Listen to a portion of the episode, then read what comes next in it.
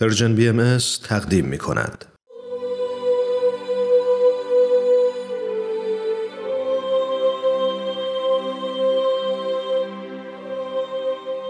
سر آشکار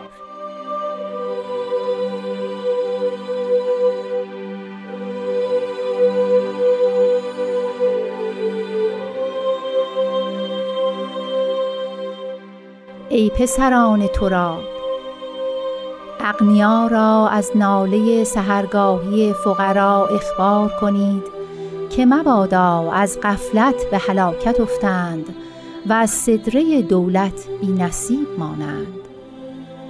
الکرم و الجود من خصالی فهنیئا لمن تزین بخصالی.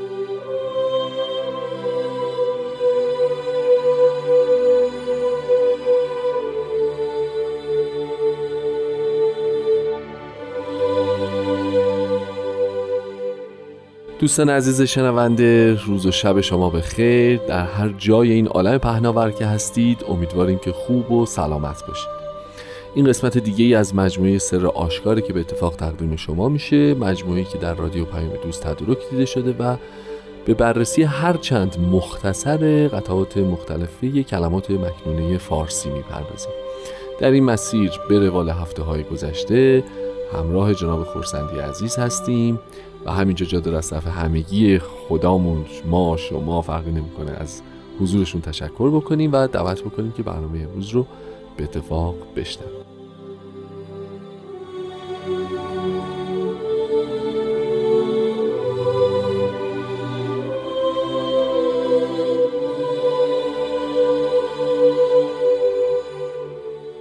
قربان روز شما هم بخیر. من تو قسمت اول اصلا مهلت ندادم شما صحبت کنید. سریع رفتیم برای شروع برنامه. خیلی خوش اومدید به برنامه خودتون. امیدوارم که خوب باشین. روز شما و شنوندگان عزیزم به خیر باشه و حقیقتا این جای تشکر بنده است که این موقعیت پیش آمده که این آثار الهیه رو بتونیم زیارت بکنیم. اختیار دارید. قربانتون. خیلی ممنون از محبت شما. اگه ایزه بدید راجع به یک فقره دیگه از کلمات مکنونه فارسی با هم صحبت بکنیم که در ابتدای برنامه شنیدیم. با مطلع ای پسران تراب آغاز میشه. بذارید همین اول اینو از خدمتتون بپرسم. ما دقیقا هفته پیش بود راجع به خاک و ارزش ذاتیش و اینکه چطور همه به اون برمیگردن و چطور نفسش زیر پا قرار گرفتن و محو بودن و مهم نبودن صحبت کردیم می‌خوام ببینم که آیا ما این ای پسران تراب رو در ادامه اون فقره دقیقا می‌تونیم با همون معنا ترجمهش بکنیم. یعنی کنایه از همه اون چیزهایی که همه اون نفوسی که در نهایت مطمئن هستند به خاک راجع می‌شوند. یا داره تذکار میده که نه احتمال داره فراموش کرده باشید که قراره به خاک راجع بشه حتما که ما فراموش می‌کنیم. یعنی از هر رفتار روزمره ما نشون میده که یادمون نیست که قراره جوابگوی کارامون هم باشیم ولی شاید که بشه یه از یه دیدگاه دیگه هم مطلب رو مطرح کرد. ببینید خاک حالا تو اون سیستم چارگانه عناصر که بله. تو عرفان و آثار قدیم و جدید هست بله. خاک صفاتی داره. میگن ظلمت دارد و کدورت کثیف است و سقیل یعنی اینکه نور ازش رد نمیشه سنگینه. و نور از ظلمت دیگه خیلی مشخصه. همین ها صفات خاکه. و توی عرفان صحبت این می‌کنن که خب این ظلمت در است یعنی جهر و نابینایی. بله بله. اون کسافتش اون دست عدم شفافیتش بله. بیرحمی و سخت دلی و قصاوت میاره. و اون سنگینی سقلش که خب پایین قرار می‌گیره خصت تب میاره فرومایگی میاره. یعنی وقتی داریم راجع به پسران تراب صحبت می‌کنیم راجع به یه مجموعی از صفات ما مخلوقات موجود در کره زمین صحبت می‌کنیم که وقتی که به نفس خودمون نگاه بکنیم اصولا حالا به صورتی که میشنویم خسیسیم و سخت دل و بیرحمیم و نابینا. رنج های دیگران را نمی‌بینیم نسبت به اونها سخت دلیم.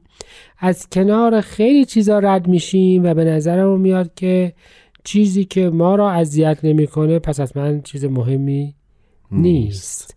و حالان که به قول سعدی من از بینوایی نیم روز زد غم بینوایان رخم زرد کرد. فلحقیقه ادیان الهی آمدن تا ما حس بکنیم که یک بشر و یک خانواده ایم. پس وقتی دارن ما پسران تراب رو خطاب می‌کنند بله. دارن به ما یاد میارن که تو می‌توانی چنین مخلوقی هم باشی نابینا و سخت دل و بیرحم و خسیس و تب و بله. تمعکار و سنگدل و اون موقع است که باید که اگر ثروتی در نزدت موجود است کسی به تو یادآوری بکند که یه عده دیگه از فشار درد و رنج حیاتی که این نظام ناعادلانه تقسیم منافع حیات در جهان به وجود آورده دارن ناله می‌کنن. شب این سحر در از پایان شبه. نهایت دوره هستش که افراد دستشون به جای نیست و حالا بارقه از امید تابیده. بله بله. سهرگاه شده سهر شده. حالا در اون لحظه است که با اون امید دوباره حاصل شده که از طلوع خورشید در از میاد افراد ناله می‌کنند و تغییر اوضاع را خواست دارند همه اون کسانی که احساس بینیازی می‌کنند در لحظه سحر باید یادشون باشه که حالا نفوسی می‌خواند که تغییری در این وضع حاصل بشه. حالا بینیازی به مال است به قدرت است به علم است به همه اون روش هایی هستش که ما احساس می‌کنیم که مشکل نداریم و همه همون روش ها باعث شده است که یه دی دچار مشکل بشوند جهان مادی ما عادلانه نیست و باید که سعی بکنیم که عواقب اون کمتر بشه دقیقا. دقیقا. و به این ترتیب کسی باید که به ما مردمان سنگدل تذکر بده و ما را از قفلت دور بکنه. پس به این ترتیب ما پسران ترابیم و ناله اطرافمون بلند است و باید که خبری به گوش ما برسد. پس به این ترتیب وظیفه داریم که ناراستی ها بیعدالتی ها و مصیبت های حیات رو به گوش همدیگه برسونیم. به همون ترتیبی که به حالا فرمودند به خودمون مشغول نباشیم. در فکر اصلاح عالم باشیم.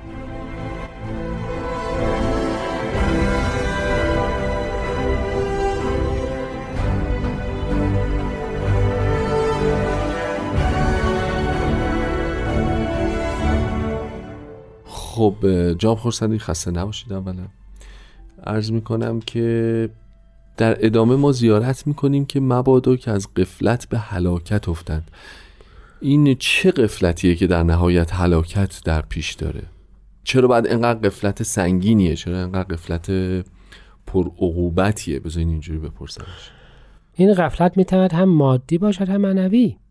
درست بذارید اینجوری نگاه بکنیم. اگر هر شرکتی هر دولتی هر حکومتی.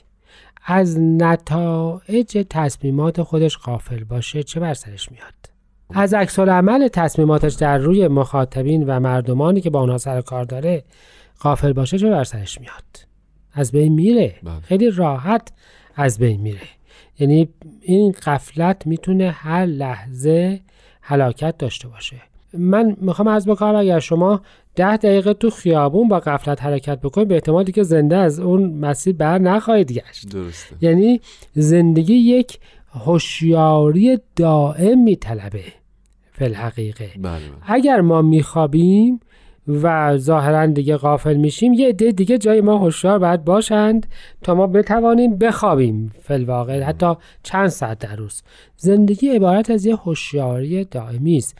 و البته حالا زندگانی ابدی یه هوشیاری روحانی.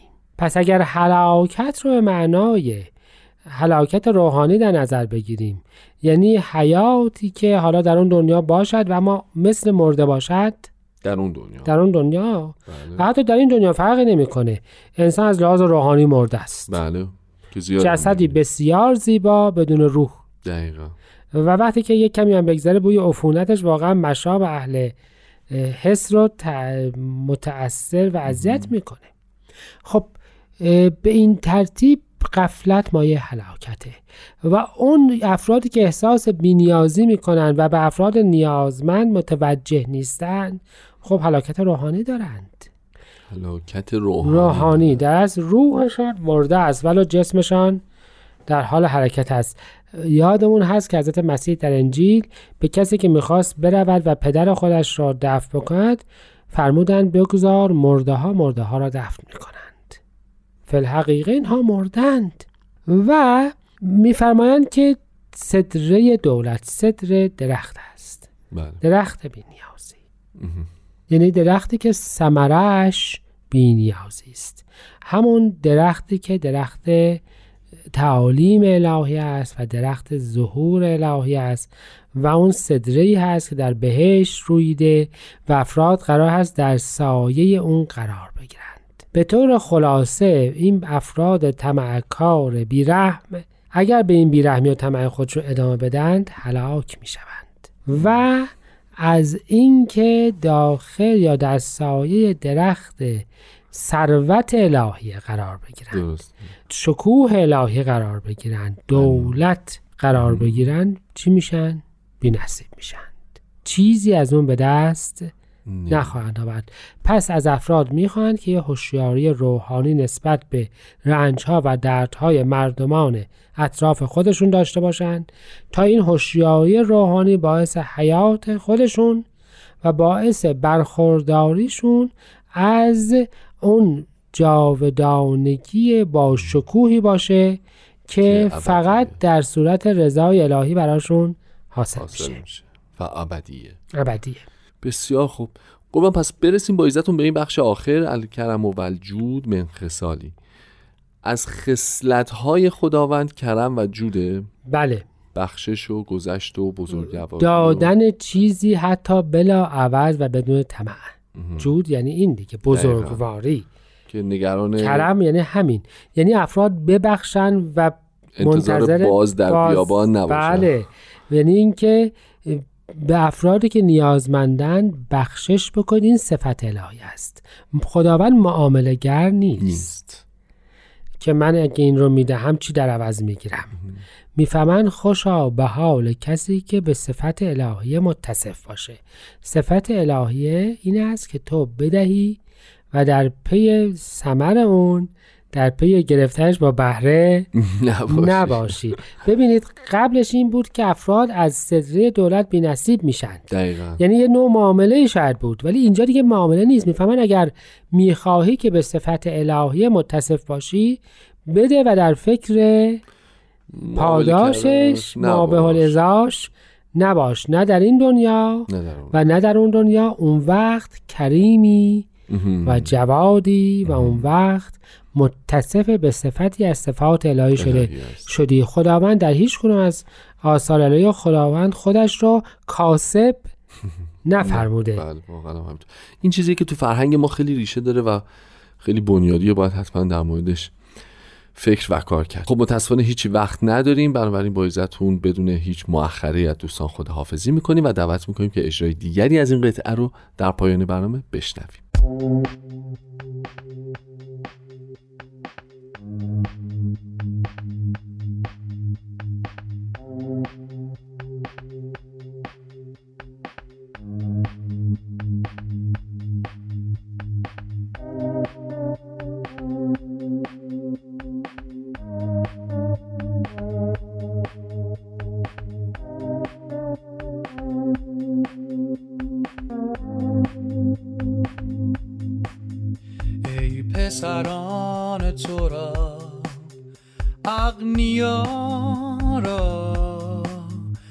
از ناله سهرگاهی فقرا. اخبار کنی.